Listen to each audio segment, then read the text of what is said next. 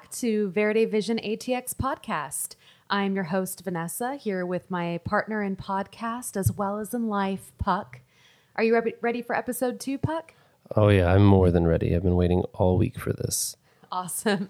How are you feeling after episode one?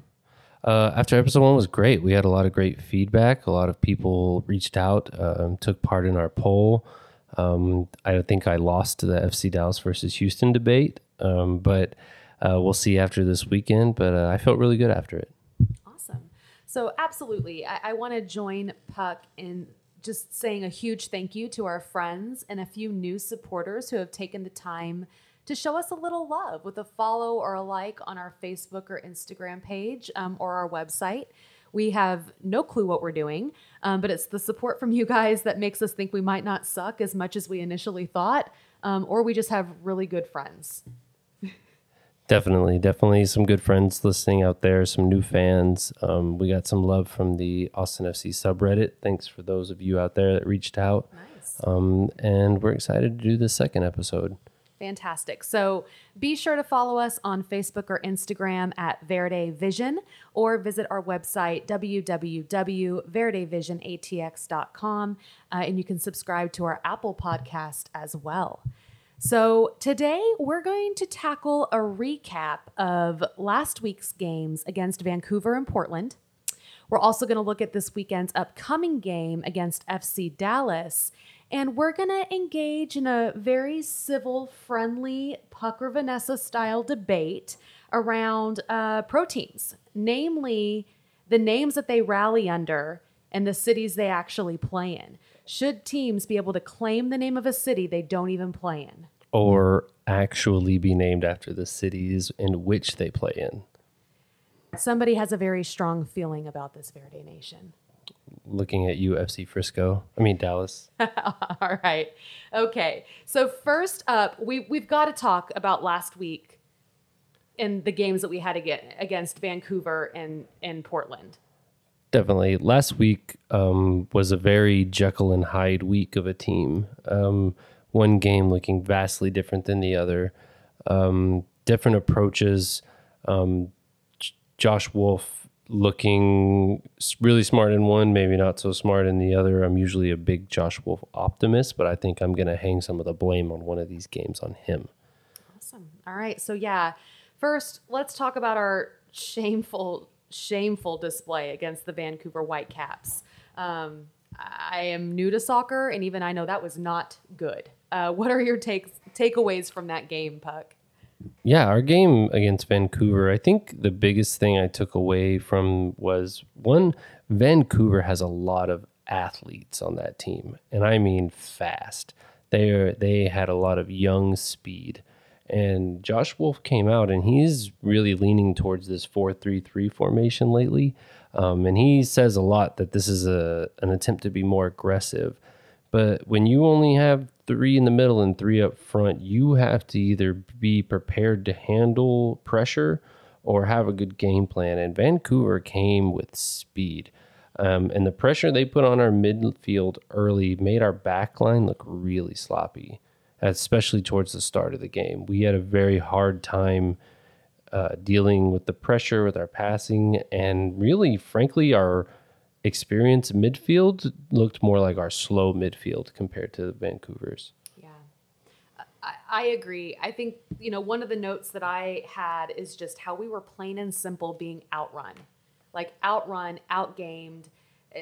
It was glaring, you know, the differences between the two teams. I think, you know, a couple other things that really stuck out to me were just the number of turnovers at our box. Um, I think in the first half alone, we had three, almost four. Those are like, they make my heart sink when I'm like, oh my gosh, like we had that one goal scored on us already this season when, you know, we had a little bit of a fumble back there by our own box. Those can't happen. I mean, is that is that fair to say? Like that can't happen. No, definitely. As a professional team, you cannot give up turnovers in front of your box like that. But I think it's a big sign of how we were playing early in the season, the formation we were playing early in the season. This team got really comfortable maintaining possession. And as a player, when you're maintaining possession that much for that long, you get really comfortable. And then suddenly you get a young, hungry team coming in with a lot of speed, and that comfort isn't there anymore, and it leads to sloppy play. Yeah, absolutely. And I think the other thing that really stuck out to me and what I learned, you know, as a progression of this season, but that really stuck out for me was how we were just being smothered. You know, anytime we had the ball, they were all over us. And I'm really starting to realize, and you made the comment, and it really stuck out to me, like how three dimensional the sport of soccer is. And how when you're being smothered on the ground and you know you you can't create any space there, you have to create space vertically. You know, get some are they called like crosses where you cross across the field? Yeah, we we were doing a lot of really short passes with against a lot of really fast players, and it was not looking good in the middle of the field. Uh, for me, the saving grace of that game was Alex Ring. Uh, he, I, I loved what he was doing. He was aggressive. He was going after balls.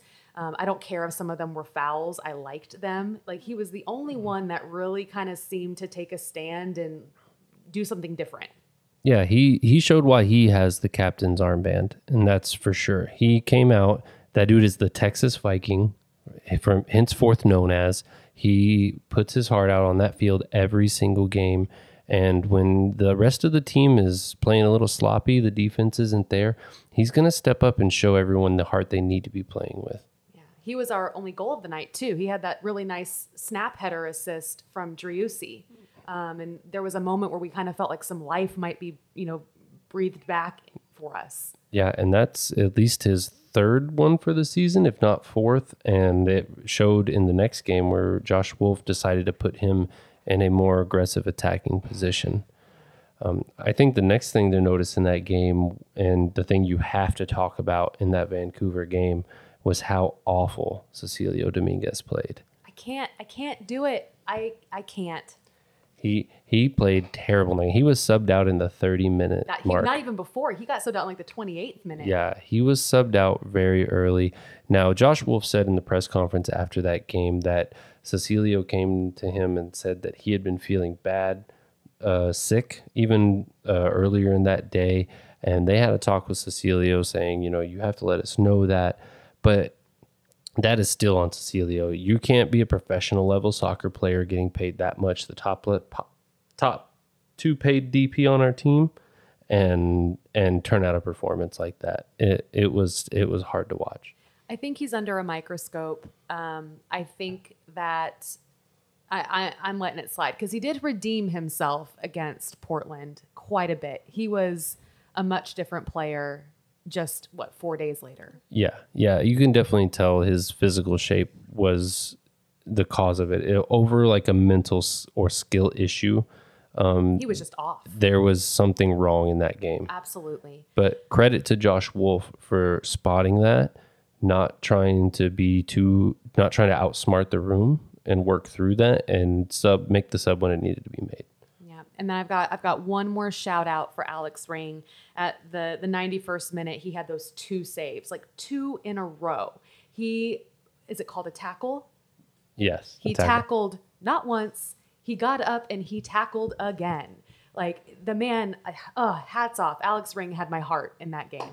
Yeah, definitely is again why he has the captain's armband. That guy is the real deal. Um, we're very lucky to have him on this team. It was very smart for the front office to bring an experienced um, guy that can come in and do it all in the midfield. Um, he showed us he can attack, he can defend, he can direct, um, he can do it all. That all being said, the Vancouver loss, I'm hanging that on Josh Wolff. I'm hanging that on his head. That was the wrong formation for our slower possession based team to play against a younger athletic squad, and he came in and didn't adjust the formation until too late in the game. And normally, I'm a Josh Wolff optimist. I'm normally Wolff in, not Wolff out.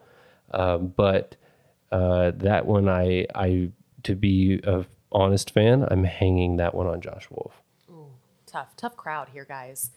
All right, well, he did listen to the people, and on Saturday against Portland, came up with the the Verde polo. the does the man make the clothes or does the clothes make the man? It's hard to say with Josh Wolff. I, I, I just don't know. Still no sweat. No sweat. And he he is cool under pressure at all times. In Central Texas, y'all, which I don't know if we have any lister, listeners outside of Texas yet, but our summers are oppressive. And we are in August, which is the heart of Texas summer. And we've yet to see that we have HD TV. We would know if there was a, a bead of sweat on the man's brow, and we've not seen it. No sweat in the brow, no sweat in the shirt. I don't think I've seen a strand of hair out of out of place. Yeah. Is it Botox? Like, let, what is it, Josh? Like, let, we need to know. I still have a bounty out for any pictures of, of Josh Wolff sweating on the sideline. We have a lot of conversations about his sweat glands in our house. It's not weird, I promise. it might be a little weird. yeah. Uh, the funny thing was after that Vancouver game and before the Portland game, two different press conferences um, leading out of one and into the other. The media even brought it up because uh, the fan section was so loud about how they've never seen him wear verde uh, on the sidelines. And I think that's one of the beautiful things about this team is that kind of noise from the fan base not only makes it through the media but to the coach and the coach responds and he said in the press conference when it came up um, i forget the name of the company I think it was cricket or something like that. But they had him green polo shirts within like a couple hours of hearing all of that, and he decided to wear it. And uh, don't ever, don't ever take it off. so I, I agree. I think the relationship between the fans and the team at this point is super symbiotic. Like they love us. I genuinely feel they appreciate what the fans are bringing to our culture and in supporting them. Um, and and I it goes both ways. I mean, as much as some people are not loving the outcomes of games, overwhelmingly the support is just so incredible. Oh yeah, definitely. And like even shout out to the other media folks in the group. I mean, um, the other podcast, Capital City Soccer, um, Verde and Black, the official Austin FC podcast, and then the mainstream media guys, KVUE, the Striker Texas, they are tuned in to what's happening in the fan base, and that's not that doesn't happen everywhere. No, it doesn't. Does not. And they and they were bringing it up in the press conference, and they are asking the tough questions when they need to be asked, and they ask the fun questions when they need to be asked. So I'm curious. Like, is this a thing in soccer? Do coaches typically wear the colors of the team, or is this just kind of a, a random request from the fans? Oh, not always. And I think that's one of the fun things about soccer is you really have um, a big difference in different leagues. Like you have the suit and tie coaches, you have the sport wear leisure wear coaches. You have um, the coaches that kind of fall in between um, the young hip coaches, the old hoodie coaches. Um, you have all of the. Uh, Is there good... a Bill Belichick of MLS soccer wearing a hoodie? Oh yeah. Well, I don't know if he wears hoodies every game, but I think the New England Revolution coach is literally the Bill Belichick of MLS. and he's in New England. It, it, they they could almost be brothers. It's it cracks me up. That's that's pretty funny. We're gonna have to put a link to a photo of him. I've never seen him, so I'm curious. Yeah, tune into the page. I'll see if I can get that up this week. Awesome. All right, so let's talk about the Portland game. Um, I did not take as detailed notes. I will admit I was enjoying some libations and just enjoying the atmosphere of a winning Austin FC at home team. What what what, what were your takeaways? I think the biggest takeaway I had between the Vancouver and the Portland game is how much Kolmanic is valued on this team. Kolmanic on the field, even though he is an under 22 signing and he is a young player, he is a difference maker in our squad. His ability to shut down that back wing while at the same time being able to push the ball forward and feed in crosses from that side of the field. We really missed that. Vancouver was a was a counter-attacking team and Kolmanic was dealing with that ankle injury from the Real Salt Lake game. He wasn't in there. And those counterattacks were coming down his side of the field and they were hurting us. He was in there in that Portland game. He shut that down. And not only did he shut it down, he came in with beautiful crosses. He was keeping the action, pushing forward from that back line, back wing side. Um, and I that's the one of the biggest takeaways I took from that game is how much we missed him when he wasn't out for being such a young player. Wow. Yeah. And it, obviously it resulted in a win Driussi had his first goal at Q2 Stadium, which was a beautiful moment. Wild thing. What did Ring had another one? Yes, Ring had a uh, and Dominguez. No, Fagundez. Fagundez had one. Dominguez had a penalty. That's right, in Driussi. And Driussi. Yeah, Yes. Ring didn't have one. The first, the one from Vancouver, just it still resonates. awesome. Any other thoughts on that on that game? Yeah, I think another big takeaway between the Vancouver and Portland games, and I think we we touched on this with the Vancouver game, is the amount of longer passes to change to flip the field. Yes. In Vancouver, we were doing this. We were stuck in a short passing game. We were trying to defeat quick burst athletes in short distances in the field, and it showed how much we lacked the game plan to do that. And for some reason, in during Vancouver game, we were very hesitant to, to long pass and flip the field. In Portland, anytime we got pinned, anytime they tried to get aggressive, we bombed it to the other side of the field, and it completely changed the game. We would get it to an open part of the field. We would force their defense to have to shift and run to the other side, and we made them pay every time. Notice much more longer passes in the Portland game. Especially in that first half. The second half, we kind of fell into our little witching hour habits. Things got a little scary. What is it about? Like, what is happening when we're coming out of that locker room after the half, where we have this time where we are struggling to kind of recollect that momentum and the ground that we had in the first half? Yeah, I think it's one of those back to the formation. Um, Josh Wolff is really now that we have Driussi and Djitté waiting in the wings, I think he's trying to prepare us for that style of play. So we've been switched over to a 4-3-3 the last couple of games and that formation leads to aggressiveness. And when you're aggressive, you it's kind of live by the sword, die by the sword kind of thing. And we were playing that 4-3-3 early in the game and we, like the last big takeaway from there was Fagundez and Driussi switching off on that other side of the field, playing off of each other, doing really well. And then towards the end of the game, Driussi came off. Um, the formation switched. The formation didn't switch up for a little bit. We were still in a four-three-three, but we were playing very defensively. Right. And that four-three-three, I don't know if it lends to a defensive style of play. I'm not a soccer guru. You know, I'm I'm just I am a ca- uh, average to slightly above average fan.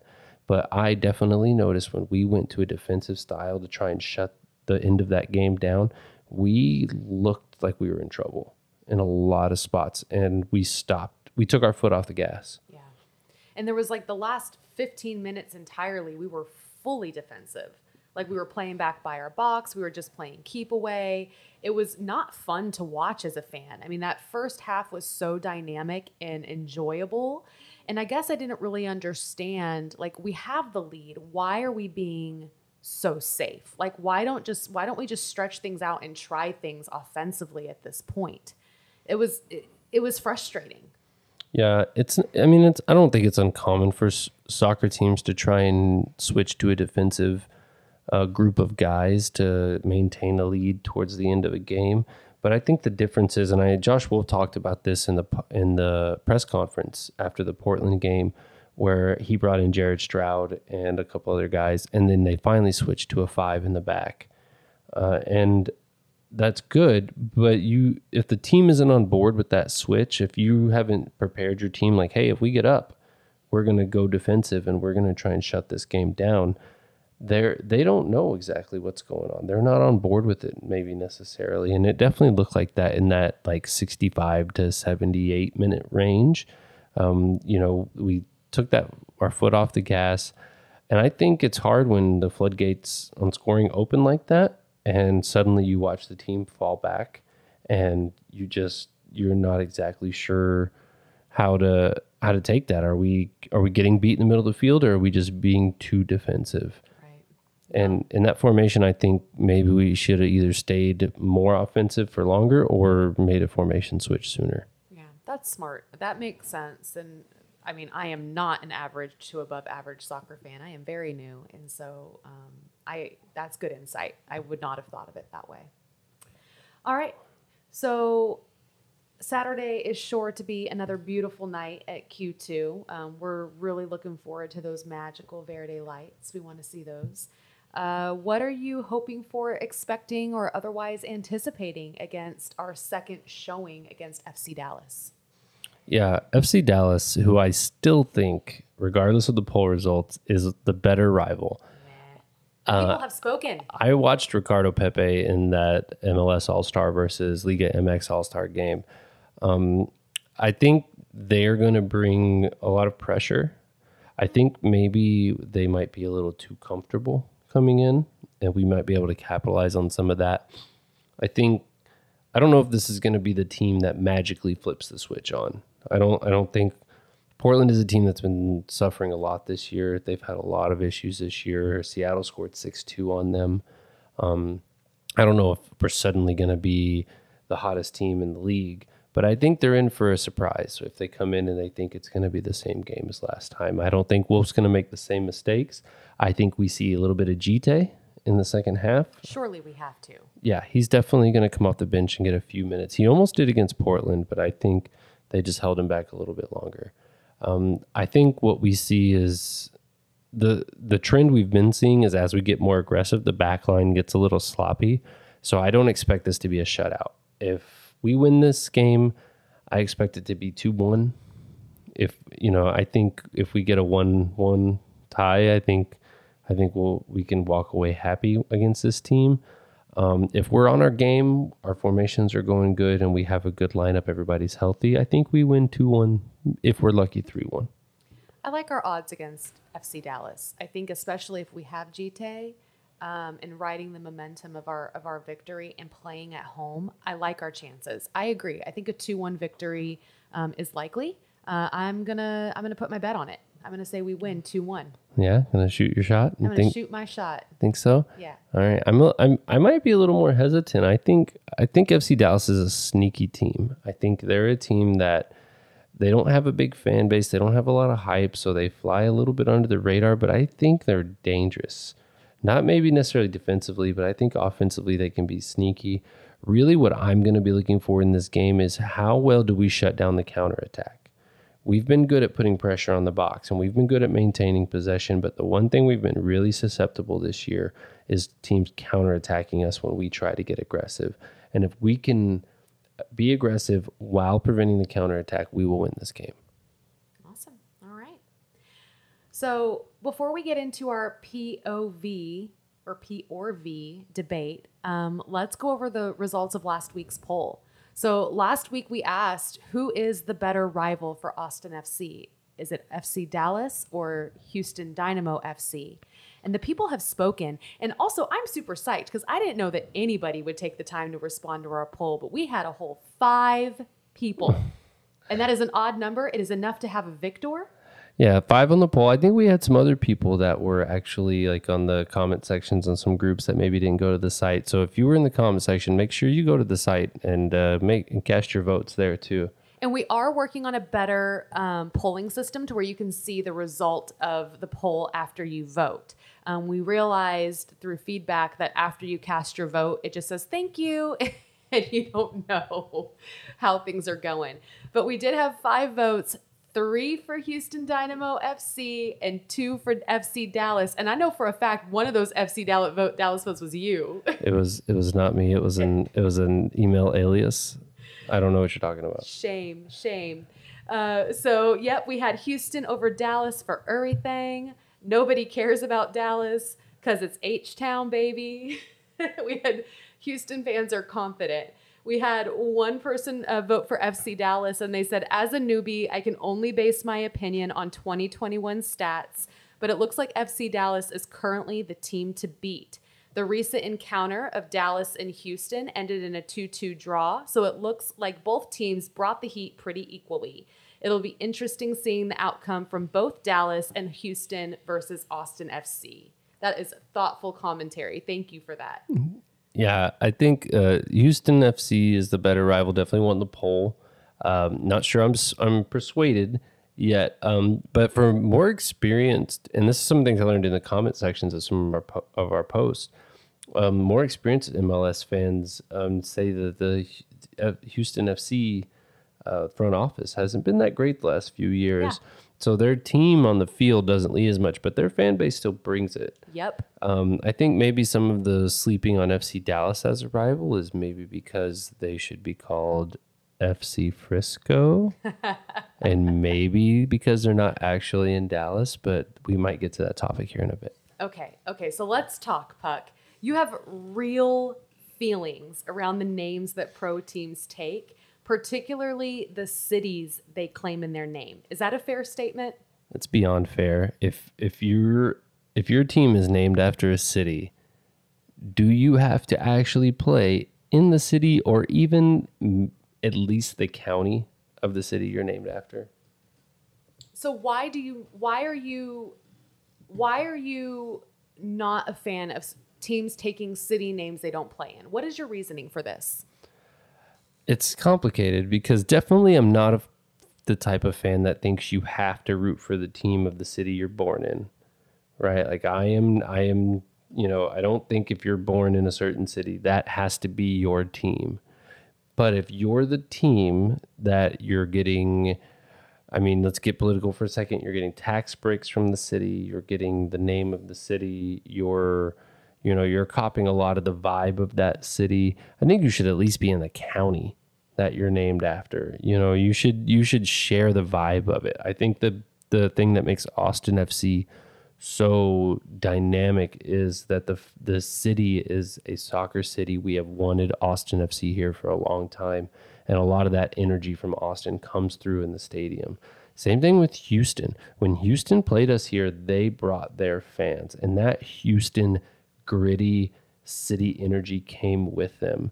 If you go But also fun loving. fun loving. They were a great time. Don't get me wrong. I, Houston FC, you guys, you know, I hope you lose every game, but always bring your fans because they were a blast.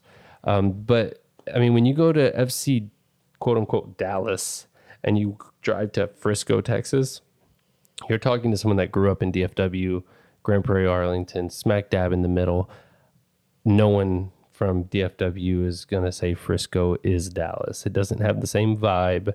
And when you go to this the stadium in Frisco, it feels like Frisco. It does not feel like downtown Dallas. Okay. Is that your argument?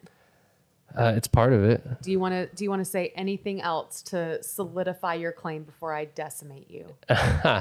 um, I mean, if you think that you're going to decimate me, I'm I'm interested to hear it. But I just think if you claim a city but you don't bring the vibe of that city, it only hurts your organization because you don't you don't incur the support of the fan base because the fan base isn't with you.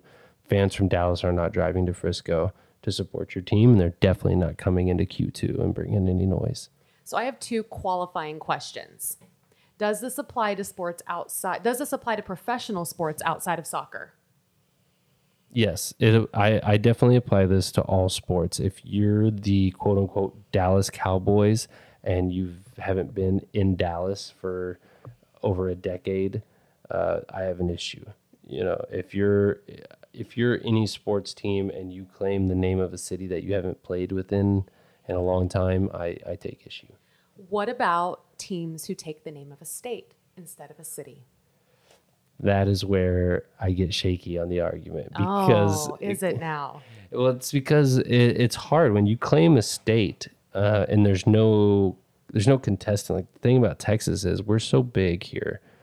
Um, you know, we have three soccer teams, we have two football teams, we have two uh, we have two baseball teams and three basketball teams, Two hockey teams. two hockey teams. Wait, even. one hockey team. One hockey team. one hockey team. Yeah. Okay, so I'll take your word for it. Um, one hockey team.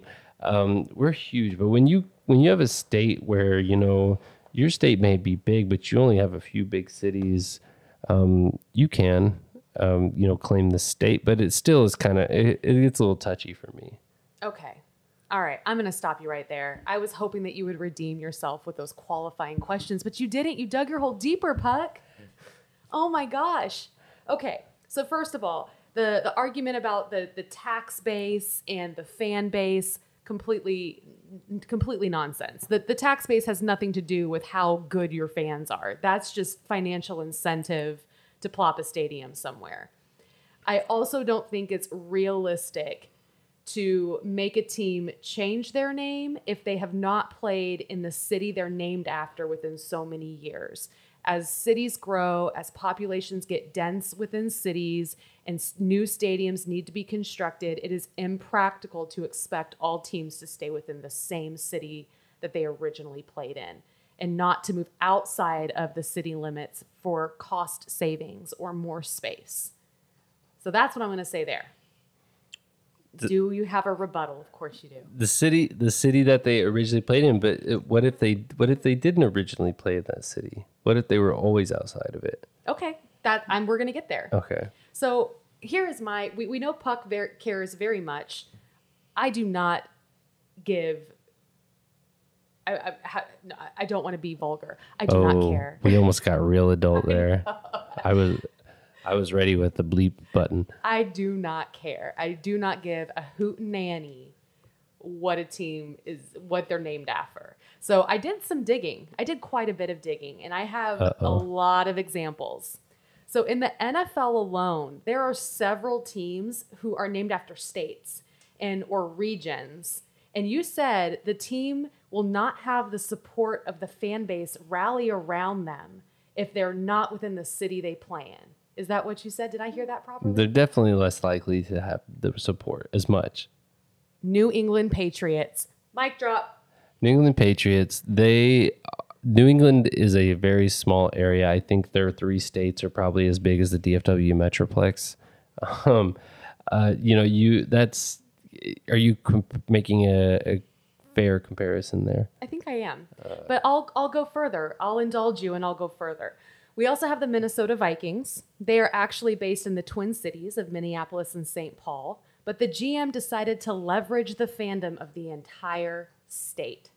Okay, but how many how many other big cities are there? Like if you're if you're in a state and you have three big cities mm-hmm. and no other competition and you're going to just claim the state, I don't know if I can follow you for that.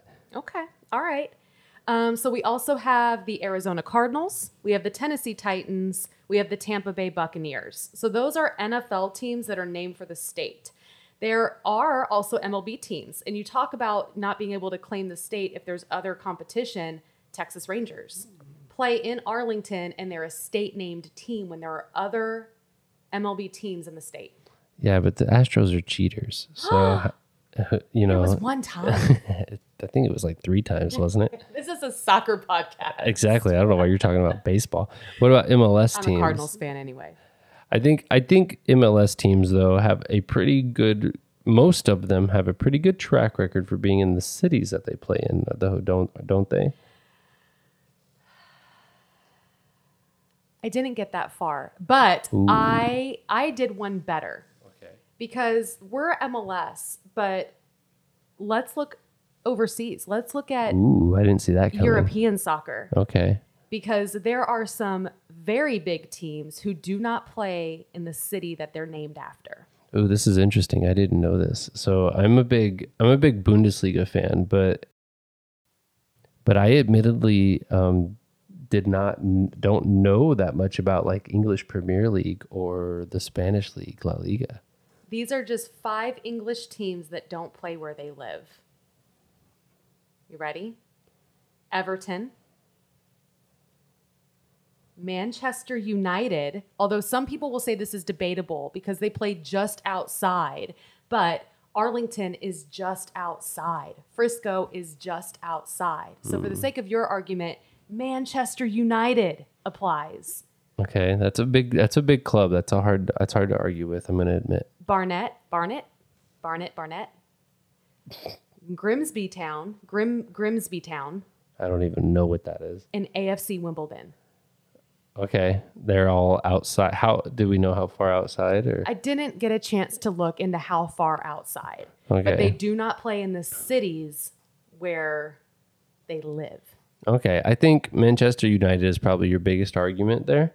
Uh, you know that is a major club with a major fan base, a huge history. Um, so I think you you got a you got a point. You can persuade me, but it, you know, did were they ever inside the city?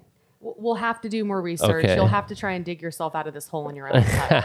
All I am doing is presenting the facts, sir. And just to put the the little period, the little dot on my sentence, a couple other professional teams that do not play in the cities that they live. Both the New York Jets and the Giants actually play in New Jersey. The San Francisco 49ers play in Santa Clara. The Las Vegas Raiders play in Paradise. The Dallas Cowboys play in Arlington. The Washington TBDs, that's what I call them, the Washington football team, play in Landover, Maryland. The Buffalo Bills play in Orchard Park. The LA Rams and Chargers both play in Inglewood. Miami Dolphins play in Miami Gardens. That might be a little bit of a stretch. Um, we've got the Los Angeles An- Angels playing in Anaheim, the Arizona Diamondbacks playing in Phoenix, the Detroit Pistons playing in Auburn Hills, the Phoenix Suns playing in Glendale, the Phoenix Coyotes also play in Glendale, the New York Islanders play in Elmont. The uh, where's the other one? Nope, that's it. I'm that's that's it. So my my whole point is this is such a common thing. It is not practical for teams to play in the cities they live in. It's just not practical. Maybe not, but here's my counterpunch for this. The teams that do actually play in the cities and claim the cities which they play garner the most support. I think the only team I heard on that list of all the sports and teams you listed that might be contrary to that single point is Manchester United because they have a die-hard fan base. But if hmm. I look at the biggest teams that in any sport that have the the most known following die-hard fan base, I think they live in the cities that they play for. Seattle Sounders, die-hard fan place. They're in Seattle. Portland Timbers, they're in Portland. Austin FC's in Austin. Philly Eagles in Philadelphia. Dallas Cowboys in Arlington. Their fans are delusional and haven't won anything since the 90s. No one counts them. The New York Jets. New York New Jets. Jersey. Mm, Those no. are die hard fan bases. Buffalo Bills in Buffalo. Not in Buffalo, Orchard Park. Mm, uh, they're still in These Buffalo, are your New rules. Mm. These are your rules. We're gonna see. I think. I think s- teams that play in, in the cities which they're named after have the biggest fan support. And please, anybody listening to this, go to the poll. Back me up on this. I obviously did not do as much research as you did here, but I'm gonna say if you count the teams with, like Pittsburgh Steelers, they're in Pittsburgh. Uh, give me give me another one. Indianapolis Colts. They're in Indianapolis. New Orleans Saints in New Orleans. In New Orleans. Yeah. You know the the if I'm you just trying to help you. Oh, you I. I might need it on this one this week. Um, but I I definitely think if you are actually in the city and get the vibe of the fans for what you represent, I think you're gonna you're gonna have way more support. All right, folks. So there it is. Go to the poll at www.verdevisionatx. Click on episodes, episode two, and at the bottom, make your vote. Does it matter if a team is named after the city? Does it matter? Oh God, I have to figure out how to even word this question because it's ridiculous. It's not. what? How are we wording this question, Puck? Why are why is it better that teams that play in the cities are named after? That is not. and why do they have more fan support? I'm in charge of the social media posting, and I'm going to post about this all week. the question, guys, the heart of it. We'll figure out the wording later. Does a, should a team play in the city they're named after, or does it not matter? Tell us what you think. We're going for seven people this week. I want seven. I want seven. I want ten people to tell her why she's wrong. Help me out. Awesome. All right, guys. Well, thank you for tuning in for episode two. Uh, we don't know what this one's going to be called yet. We'll figure it out in post production. Well, it's it's the Copita de Tejas Austin Strikes Back. Is that what this one is? This is the continuation. It's not over yet. We we get a chance to play FC Dallas and Houston Dynamo one more time. We're going to figure it out. All right. All right, stay tuned, folks. Um, until next time, stay safe, enjoy the game at Q2 or wherever you're watching from, and we will see you next week. All right. Thanks everyone. Have a good night.